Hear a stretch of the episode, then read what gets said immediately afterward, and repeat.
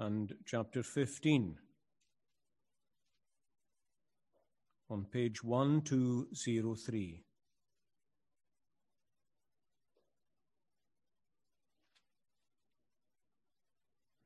We're returning to look once more at the parable of the prodigal son or the lost son. And uh, you'll remember just to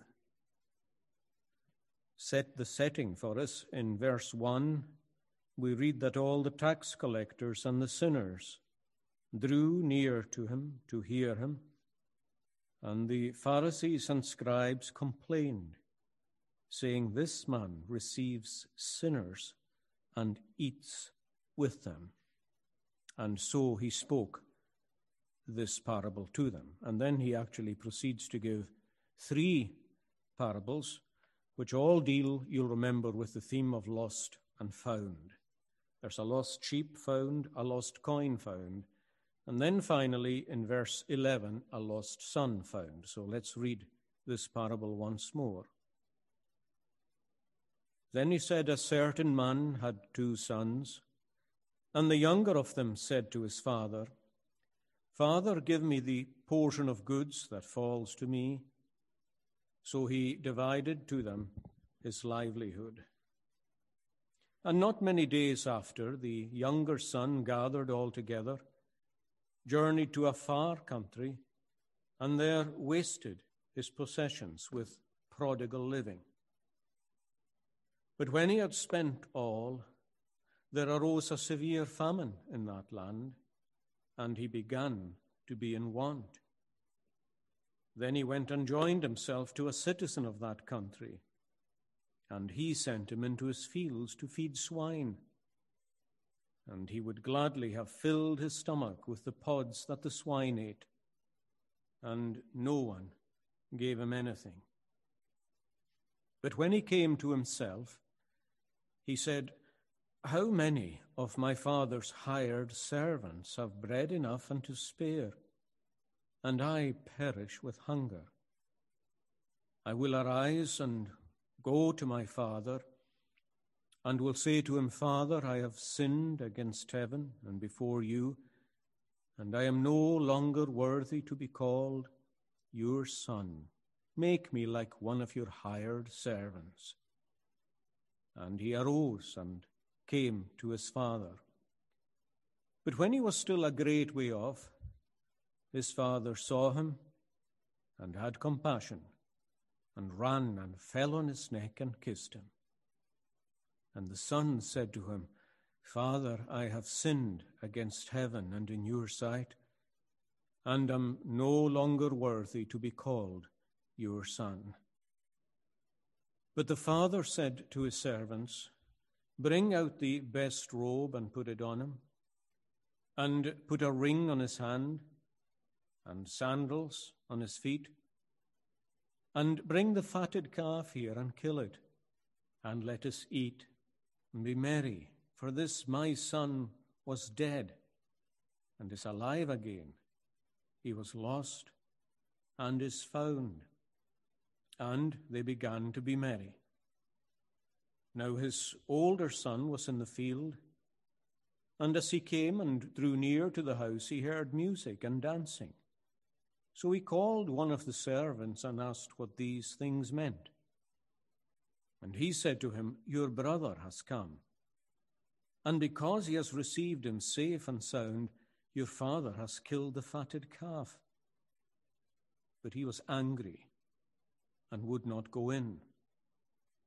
Therefore his father came out and pleaded with him.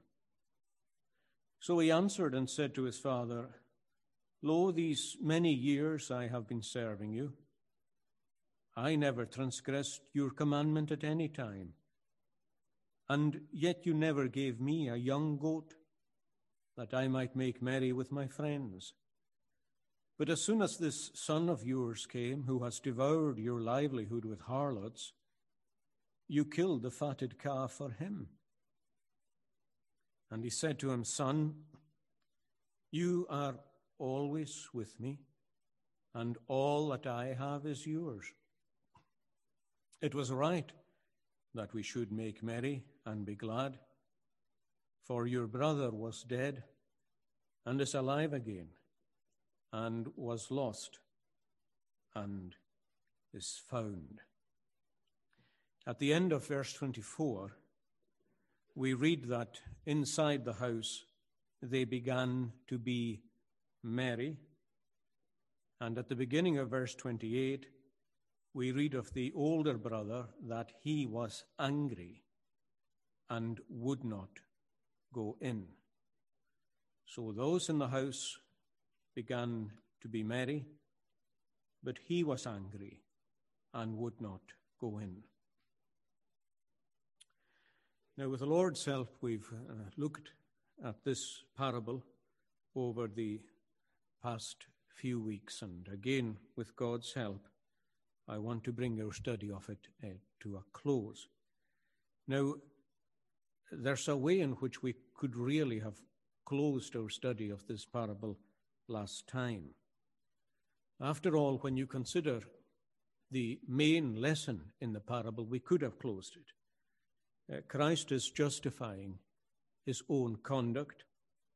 Uh, he's justifying the fact that he is prepared to eat and drink with those who are tax collectors and sinners, people who are lost, prodigals, people who have put themselves voluntarily out of the church, and uh, people who are left outside of the church by many people who are in it because they want nothing to do anymore with people who are tax collectors or harlots or anything of that kind. And Christ is effectively saying to the Pharisees, Well, you might find fault with my conduct, in being prepared to sit and eat with them, and of course, in doing so, to speak with them and to bring them the good news of eternal life. But find fault if you will, but know this that there is joy in heaven over one of these when they repent, much more than there is over 99 people like you who see themselves just already and have no need of repentance. So there is joy in heaven. In other words, there is joy in the heart of God Himself. The scriptures speak here and there of God rejoicing. There is joy in the heart of God. There is joy amongst the angels themselves. And I've no doubt that Christ means us to understand too that there is joy in the presence of the saints and joy amongst the saints who have already gone to glory, that they too rejoice with God and with the angels when a sinner, even a prodigal like this, is converted. And that's why all of these three parables end with pictures of joy. In uh, verse 6, when the lost sheep is found, the shepherd comes home, calls together his friends and neighbors, and says, Rejoice with me, for I have found my sheep which was lost. I say to you that likewise there will be more joy in heaven over one sinner who repents than over 99 just persons, so called, who need no repentance. Again in verse 9, after the woman has swept to find her coin and finds it, when she has found it, she calls her friends and neighbors together, saying, Rejoice with me for I have found the piece which I lost. Likewise, I say to you, there is joy in the presence of the angels of God over one sinner who repents. And again, just as we saw there in verse 24, when the son who was dead and lost is suddenly alive and found, we read that they began to be merry and when the older son, who was in the field, drew near, in verse 25, he heard the music and the dancing in the house. So the parables, as we've seen, give us examples of the lost being found, and when they are found, there's joy and gladness. Now, that, in a sense, could have been that. And that's why I said that, in a sense, we could have closed our look at the lost son except the fact that that isn't that as far as the parable is concerned. There's a kind of postscript to the third parable. The parables are more or less identical. There are subtle differences in emphasis, but you would expect them to end with the joy. This one doesn't. There's a postscript.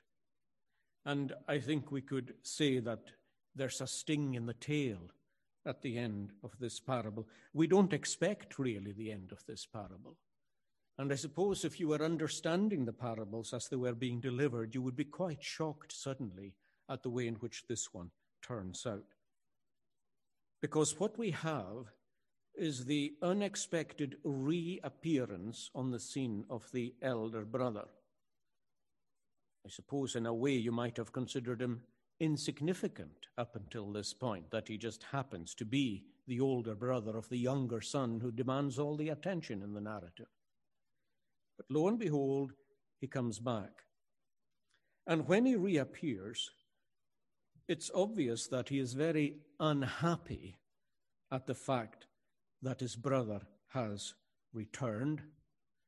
He, he is very unhappy that his father has accepted him back into the household. And he complains.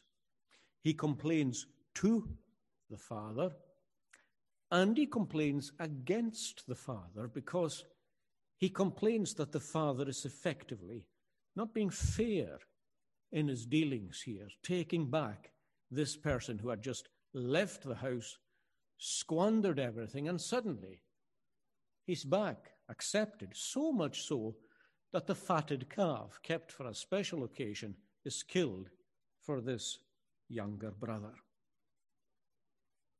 Now, I'm sure you've probably often heard discussions about who exactly this elder brother represents. And maybe you've taken part in such discussions too, like who is he? Who does he stand for? And, and the most common view is that he represents what we would call a, a resentful Christian. Now, it seems quite a, a shocking thing to use such an expression. There are some words that you put along with Christian that you that you shudder to put along with it. For example, a proud Christian, what is that? It's a contradiction in terms. Or a resentful Christian, well, again, what's that? It seems like a contradiction in terms. But there are such things. There are proud Christians, or at least Christians who are proud some of the time.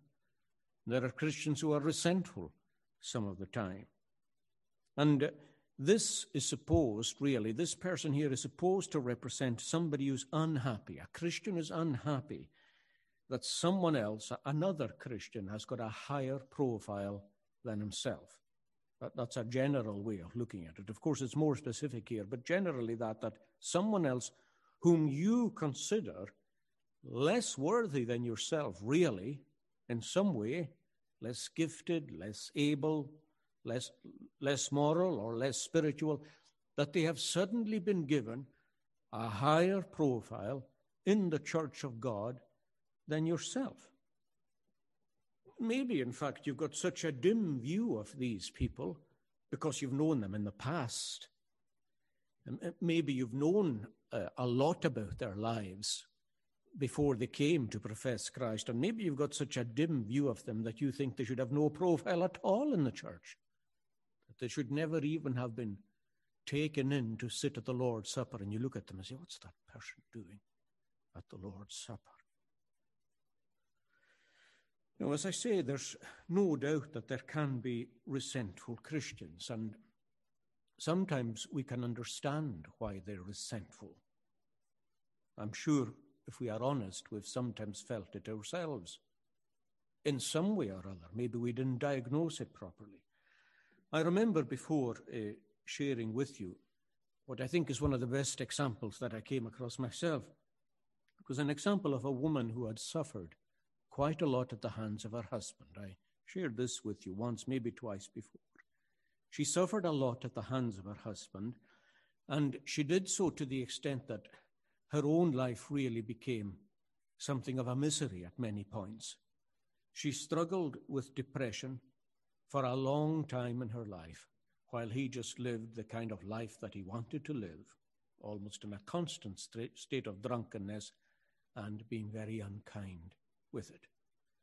lo and behold, at the 11th hour, he was converted. She didn't leap for joy when she heard that. That wasn't her response. In fact, her response was a kind of resentment that her life had been so hard at his hands. And just like that, he seems to get a ticket in when he had spent most of his life making hers miserable. Now, of course, it's easy for us to take a very high ground and say, well, that was a terrible attitude to take. And of course, that's right. But don't say that you can't understand it. Don't say that you can't identify with it. Maybe even you've experienced something a bit like that.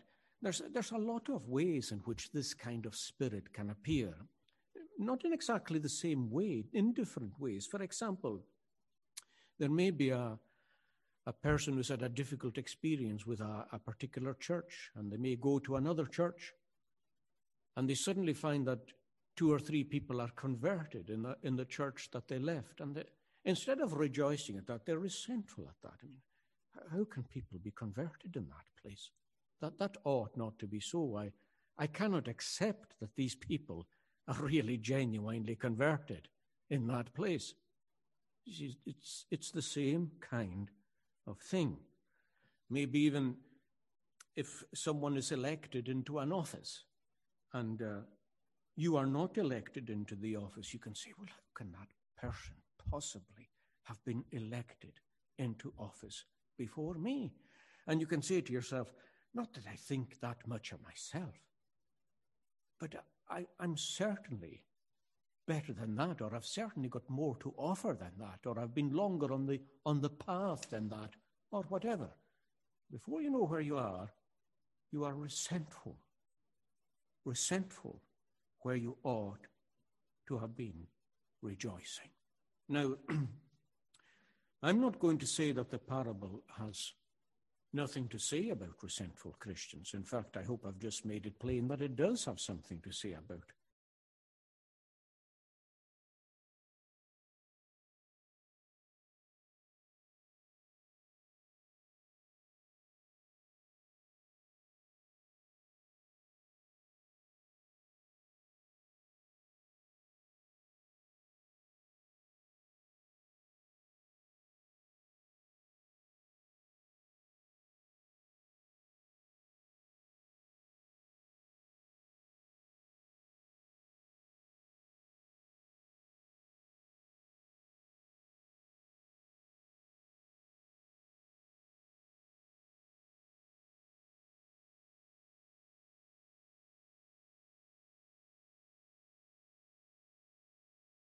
be as relevant um, to the theme of the lost son as, as the previous sermons, but still, it's important to look at it and to listen carefully to what God says. Because, let me say this although it's about a Pharisee, the Christian is not a Pharisee, but that doesn't mean that the spirit of the Pharisee isn't lurking around in the Christian's heart. In fact, there's nothing in the Pharisee that isn't in you and me. Nothing at all. By the grace of God, it has been conquered, but it's not expunged. And this spirit can rise in the heart. That explains actually why you might think that this is a resentful Christian. Because the spirit of the Pharisee is never far away. As we look at it, let's remember that. Now, to guide us in, in looking at the elder son, let's remember where we began with this parable. That these two sons are both in their father's house, and there's nothing to distinguish them. In other words, you'll remember that the sonship being highlighted in Luke 15 is not a sonship by nature it's not a sonship by adoption, that's the special adoption which makes a Christian a Christian. But they are sons by covenant. In other words, they have been born into God's family, the family of faith, the household of faith. Now, this is uh, an important thing, and I'm not going to dwell on this at all tonight because I did the first time that we looked at this passage. But under the Old Covenant, when children were circumcised and received into the church of God, that was a big thing. It, it was an important thing to be nurtured and raised within the bosom of the mother church. A vital thing. So it is today to be baptized into the household of faith, to be, to be baptized into the membership of God's covenant people, because that's what we believe the Bible teaches. That is a hugely important thing. Now, the fact is that so often when uh, we grow up with a thing like this, we, we don't value it. If, if you were baptized and raised in the household of God, it's possible that that for a long time in your life you never really considered how important a thing that was, uh, how special a privilege it was to have in comparison with those who did not have it, and how solemn a thing indeed it was too, considering the fact that one day you would give an account not as someone on the outside, but as someone in the inside, someone raised in the household of God. Now, that's the key to understanding these two sons. They don't represent believers, they don't represent unbelievers. They represent covenant sons, born and raised in privilege, and that's how we understand them. We have no idea who stands where. It's only the facts as they reveal themselves that tell us something. For example, when the younger son says, Give to me my livelihood so that I can go and, way and live as I please, then we discover what this son is like. This covenantal son in heart is miles away from the father. The second son is a conundrum because we don't know anything about what he thinks or feels until the younger son comes back home.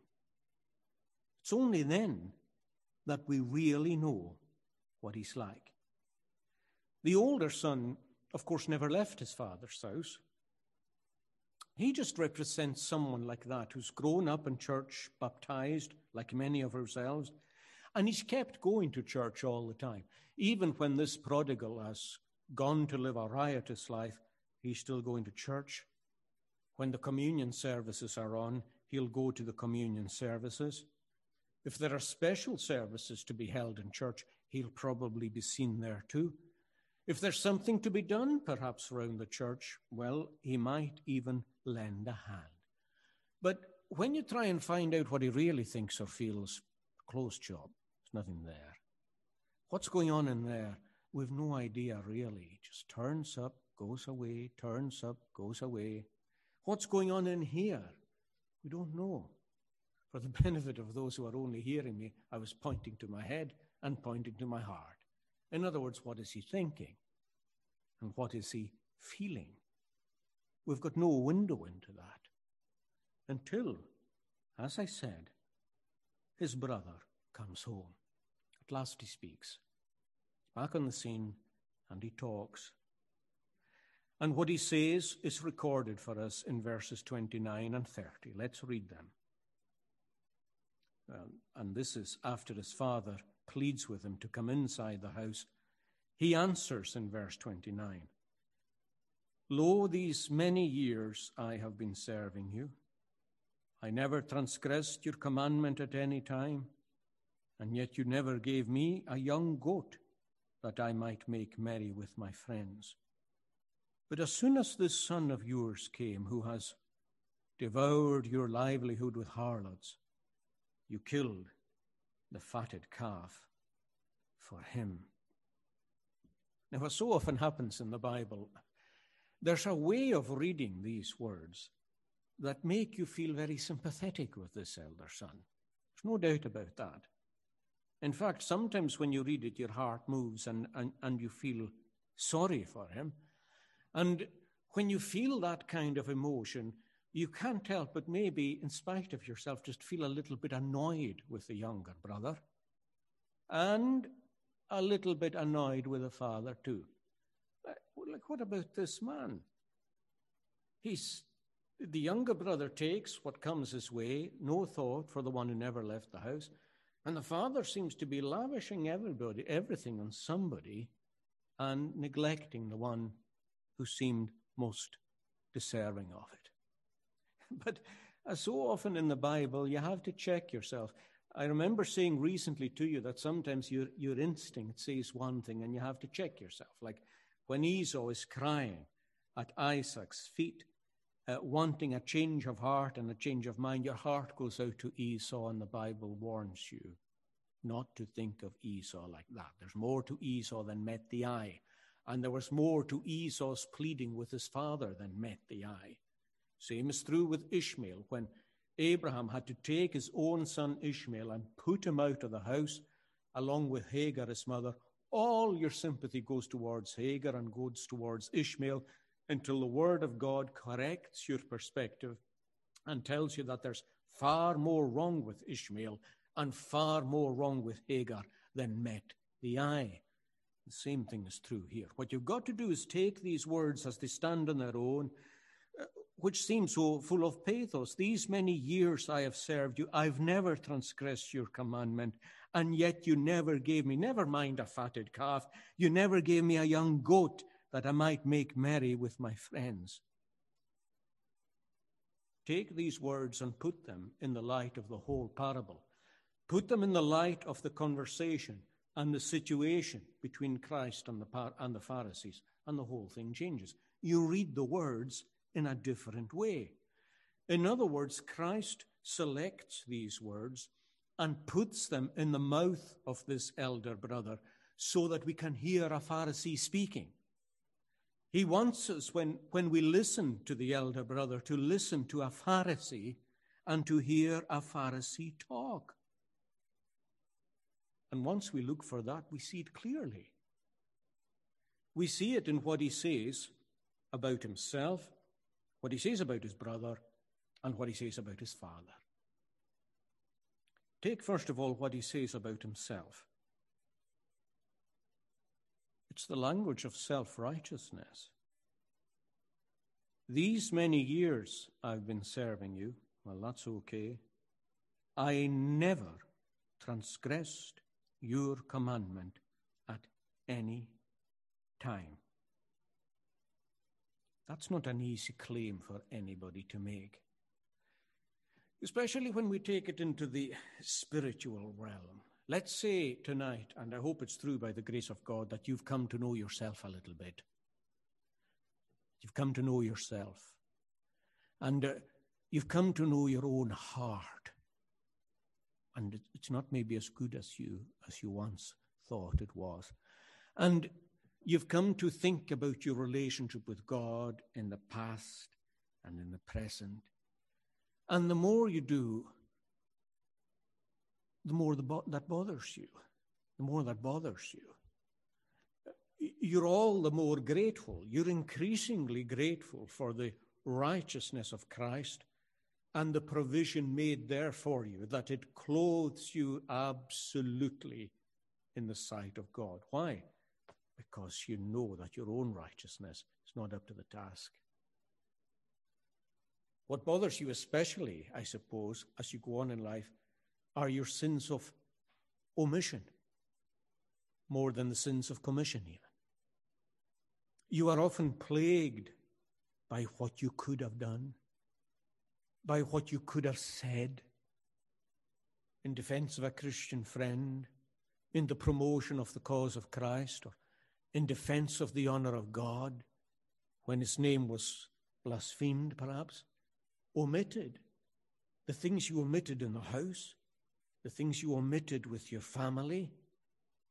Omission, omission, even much more than commission, commission. Which one of us would dream of saying to God tonight, Never at any time have I transgressed your commandment? Is it not even true of the natural world here? Is this son absolutely confident that he was never a cause of grief to his father?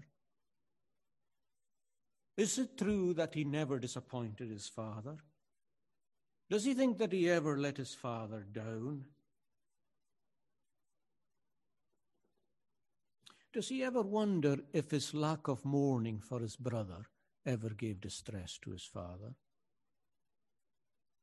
We know that this father was not a day without being anguished about the younger brother, the younger son, and where he was. Did the father not notice that the older son couldn't care less? I'm sure he did. And I'm sure it was a grief that he kept to himself. But as far as the older son was concerned, he was no bother to his father. Just as we think by nature that we're no bother to God. Why should God be offended by my lifestyle? I, I keep the commandments.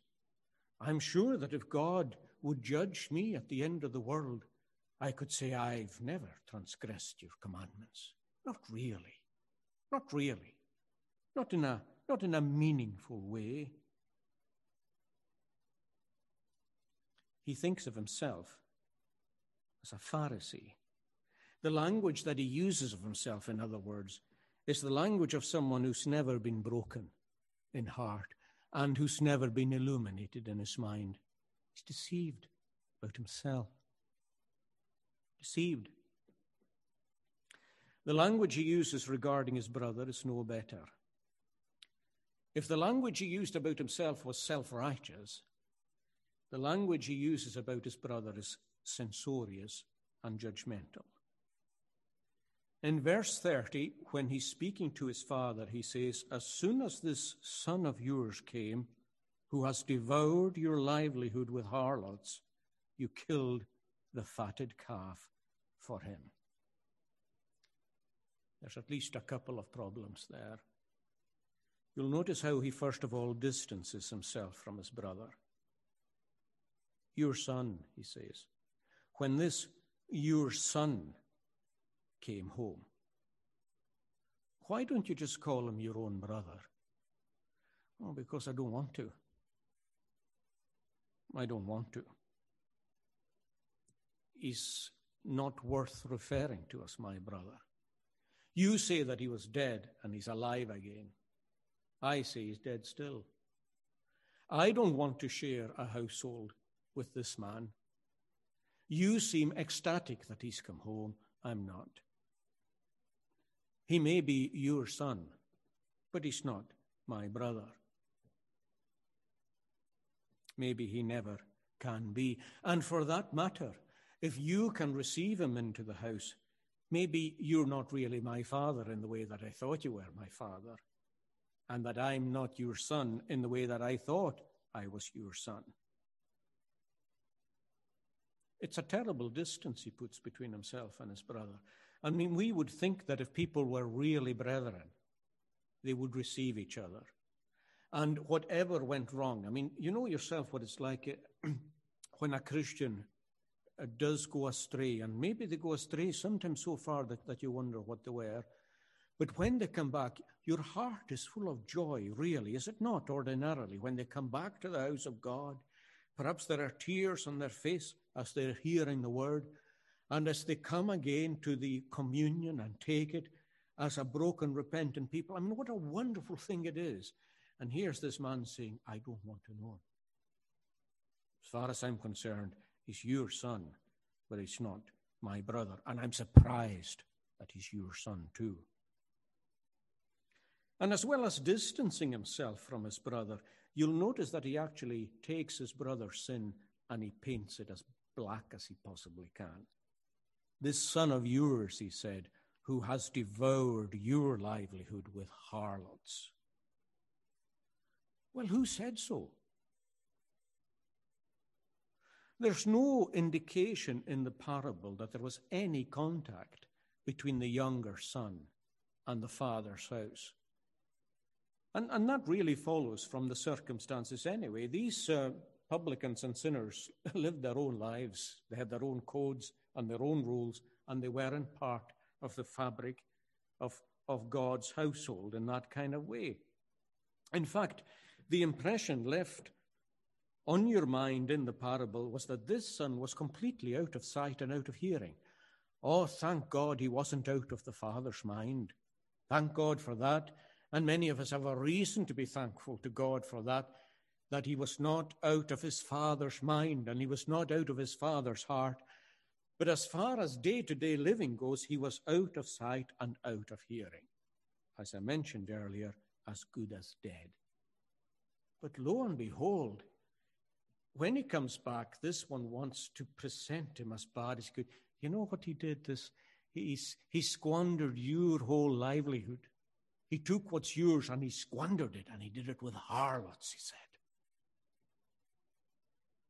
You know, um, very often a Pharisee will put the worst construction on other people. And it's an old tactic for making yourself look better. I'm sure you've come across that in life that uh, when somebody wants to make themselves look better, the, the easiest way to do it is to make someone else look worse. That's exactly what he's done here. He magnifies his sin and how different that is from the spirit of the Christian. Paul says, um, when he talks about love and the beauty of Christian love, he says, amongst other things, that it thinks no evil. It rejoices not in iniquity, it rejoices in the truth. But it thinks no evil. In other words, it thinks the best. You don't, you don't go around putting the worst construction you can upon a thing. In fact, quite the opposite. You go around putting the best construction on a thing. And, and friends, let me say that there will be countless occasions when you have the opportunity to do this in life. And you can choose to go the one way or the other. You, you can hear something about somebody, you can hear a certain set of circumstances, and you can think the worst or you can think the best. Your default position is to think the best. Think no evil unless you are a fool for doing so. In other words, it's not a call upon you to, na- to be naive. We're not called to be naive. But nonetheless, we are called to be as harmless as doves. So, as long as it's possible for you to think well, then think well. But this man speaks, in terms of his brother, the language of censoriousness. And of course, that's one of the critical marks of a Pharisee. They are always good at playing the I'm better than you game. And then again, well, that's so in regard to themselves, self righteous, in, in regard to brothers, censorious, but you'll notice in regard to God too. Notice his language. It's resentful. In verse 30, well, in verse 29 too.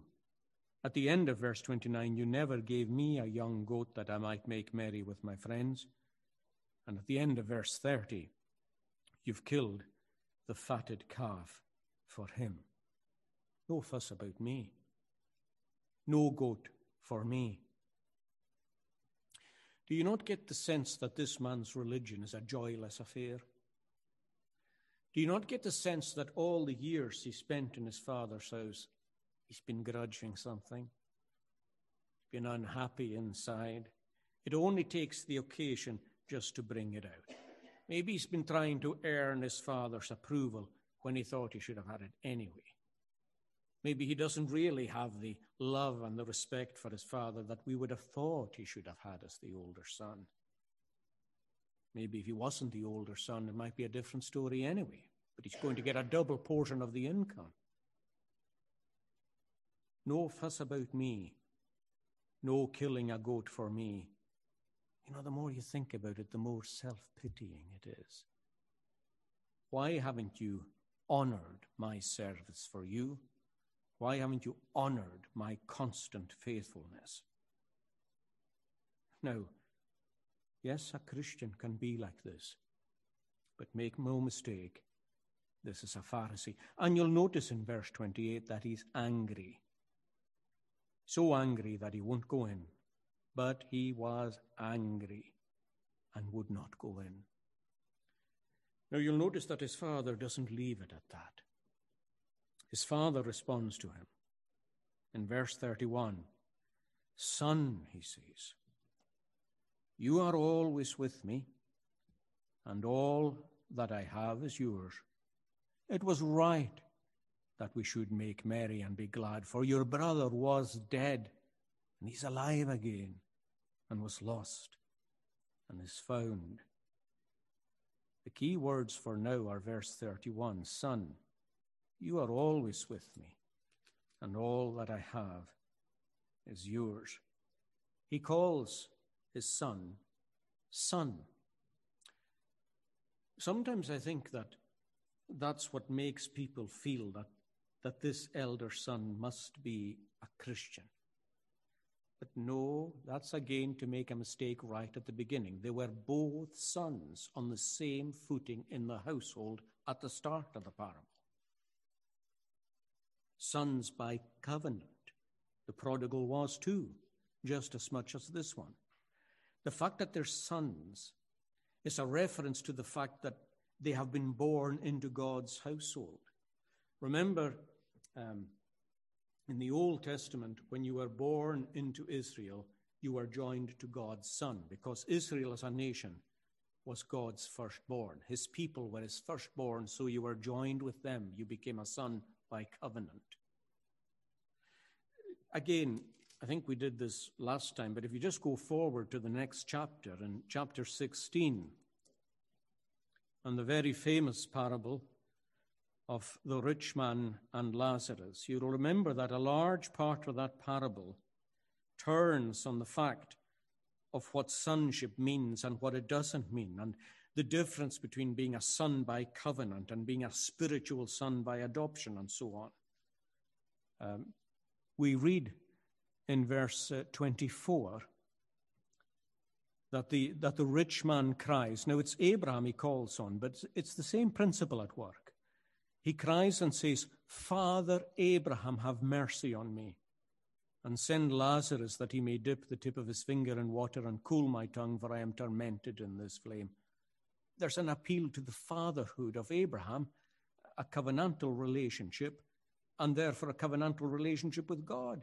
And notice how Abraham responds to him in verse 25 Son. And, and here he's speaking to a man who's just gone to hell a man who's in the bowels of a lost eternity.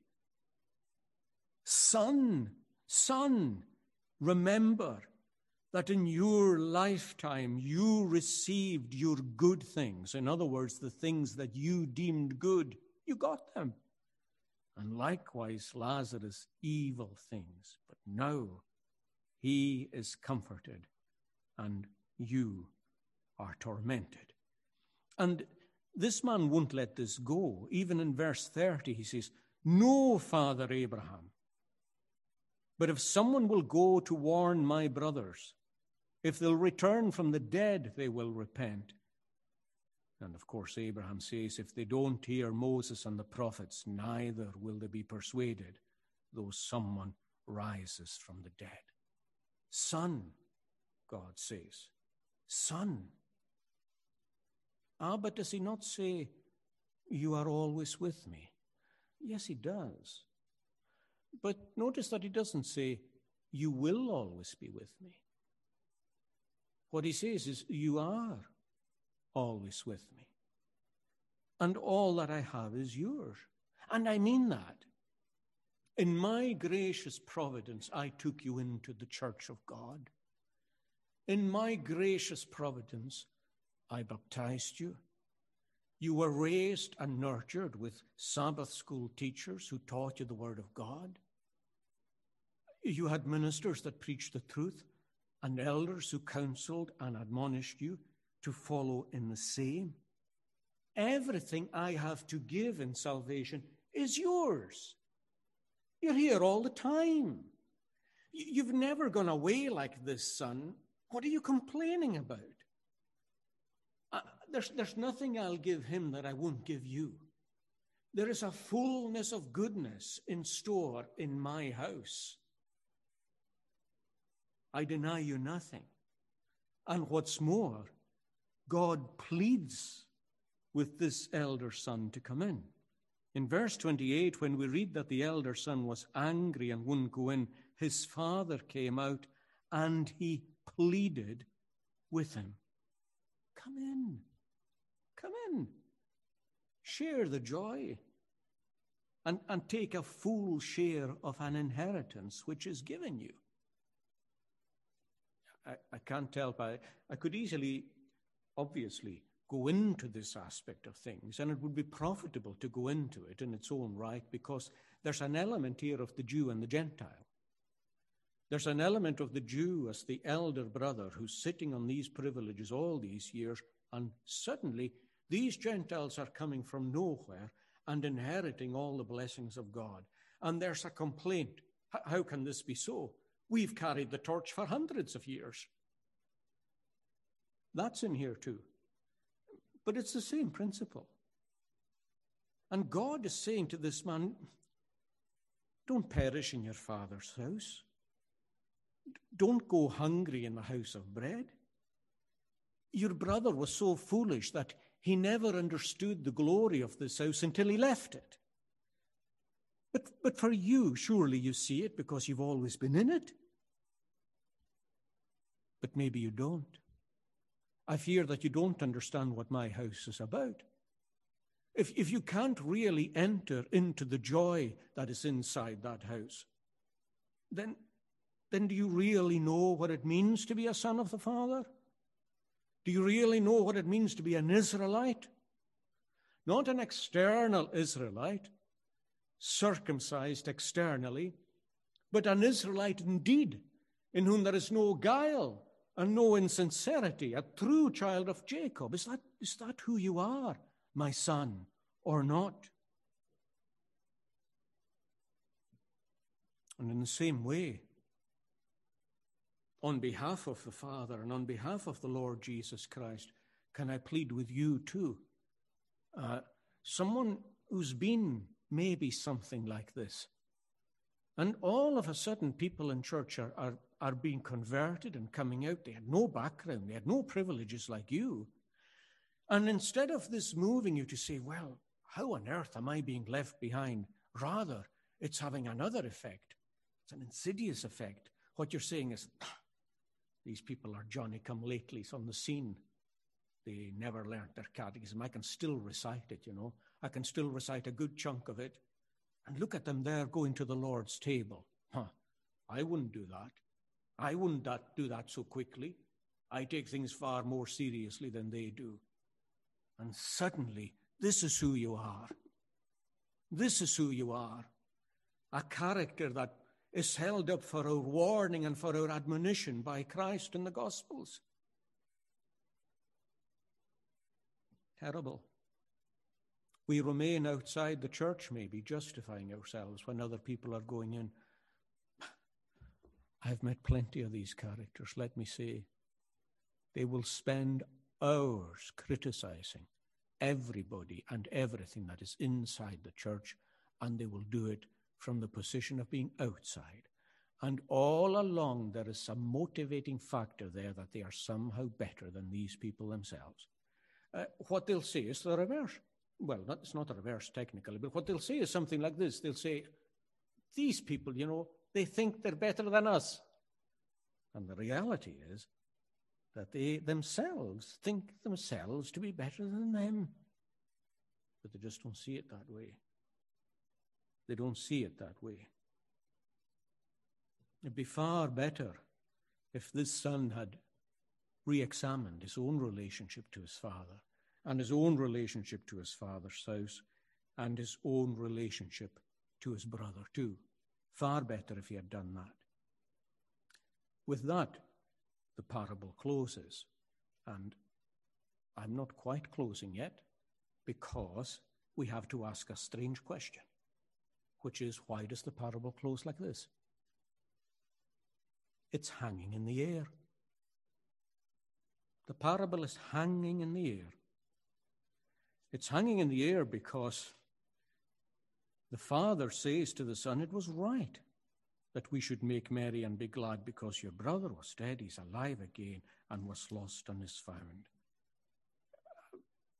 But what happened? What happened? Did the, did the elder brother go in? Or did he stay out? Did he move away? It's not the only part of Scripture that leaves us in suspense. The passage that we read at the beginning was in the book of Jonah. And the book of Jonah ends on a question.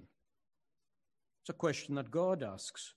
uh, when Jonah is in a, a huff, when he's in a huff, and he, he's looking down from his, um, from his unholy hill, and he's looking down on the city of Nineveh, and he's angry, he's raging, raging that God could have shown mercy to people like this. And God says, Is it right for you to be angry? And Jonah says, Yes, he says, it's right for me to be angry even to death. He says, I'm going to, hold this point of view until I die. And then, of course, God uh, takes away the plant that, that God had allowed to grow overnight. He takes away the plant.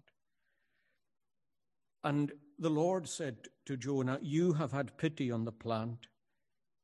Uh, you didn't labor for that plant. You didn't make it grow.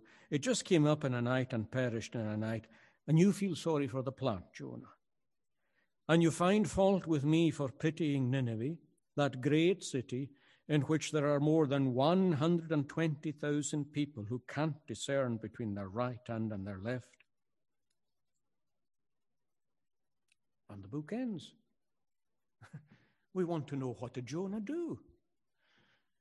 There are two possible alternatives, realistically. One is that he comes down from his hill of complaint and that he joins in with the people of Nineveh and that he gives thanks to God for the grace that was shown the people of Nineveh. The other is that he just stays in a bad mood and goes back home. I'd like to think it was the former, and really for other reasons, I'm quite sure that it was the former. But it's exactly the same conundrum that we have with this elder brother. Did he go into the house? Or did he stay outside? Well, at the time Christ gave the parable, he left it open because he wanted it left open. In other words, he's saying, I'm talking to you, Pharisees. I'm talking to you. I'm talking to you who are complaining about me sitting with the publican sinners. And the reason I'm leaving the parable open is because what you're going to do is open. You can either take what I'm telling you and embrace God's work, or else you can reject God's work and make yourselves twofold more the children of hell than you are already. It's up to you. You either come in or you stay out. You can stay out justifying yourselves, judging other people, and being resentful about God, or you can simply come in because God is inviting you in and welcoming you in. And that, friends, is where the gospel leaves us to with a decision to make. A decision to make. And all of us here tonight and, and all gathered as God enables us electronically have this decision to make too. H- have you been outside the church for years exalting yourself, exhausting yourself, criticizing it? maybe there has even been a touch of something better in that you feel mystified that other people seem to, to go in and not yourself. Well, what hinders you? What hinders you? Believe yourself on the Lord Jesus Christ, and you shall be saved. And uh, the key to doing that in a way is to understanding that it's actually a humiliation for Christ to sit and eat with you too. Believe me, it is. Uh, the fact that Christ's that Christ has fellowship with me is a remarkable thing to me. And uh, don't wonder about other, wonder about yourself and the fact that He's willing to eat and drink with you. That'll be a source of praise forevermore. Let, let us pray. Stand to pray.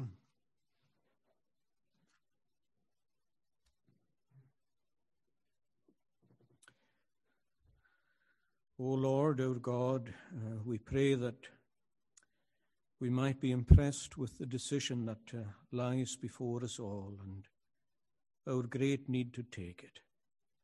And uh, the years can pass and the decades too, and uh, we may still be in the proximity of this house. and yet not appreciate it for what it is. And so, Lord, we pray that we would hear the call of Christ and that we would recognize the Father's welcoming heart and that we would come home, coming to ourselves, that we would arise and come to the Father. And how thankful we are that in all the years since these words were first spoken, He has not changed. But whoever comes to Him through Christ, He will in no wise cast out. In Jesus' name we pray. Amen.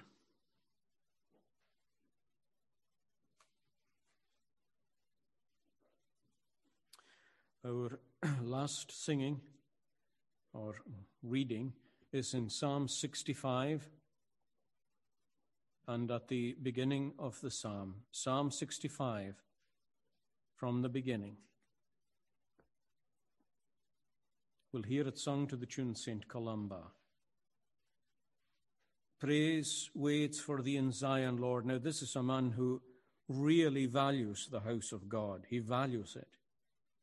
To thee vows paid shall be, O thou that hearer art of prayer, all flesh shall come to thee. Now, it's not the iniquities of others that, that really bothers him, it's his own. Iniquities, I must confess, prevail against me do.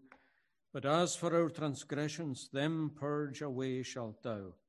And look how he values the house of God. Blessed is the man whom thou dost choose, and makest approach to thee, that he within thy courts, O Lord, may still a dweller be. We surely shall be satisfied with thy abundant grace and with the goodness of thy house, even of thy holy place. There's no way the psalmist would stay out of that house. Uh, we'll hear these verses sung.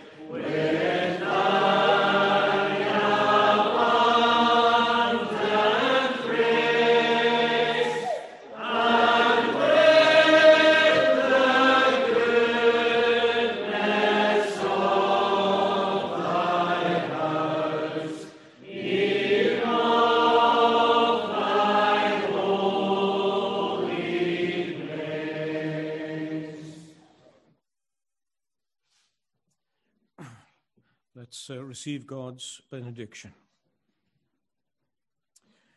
The grace of the Lord Jesus Christ and the love of God and the fellowship of the Holy Spirit be with you all. Amen.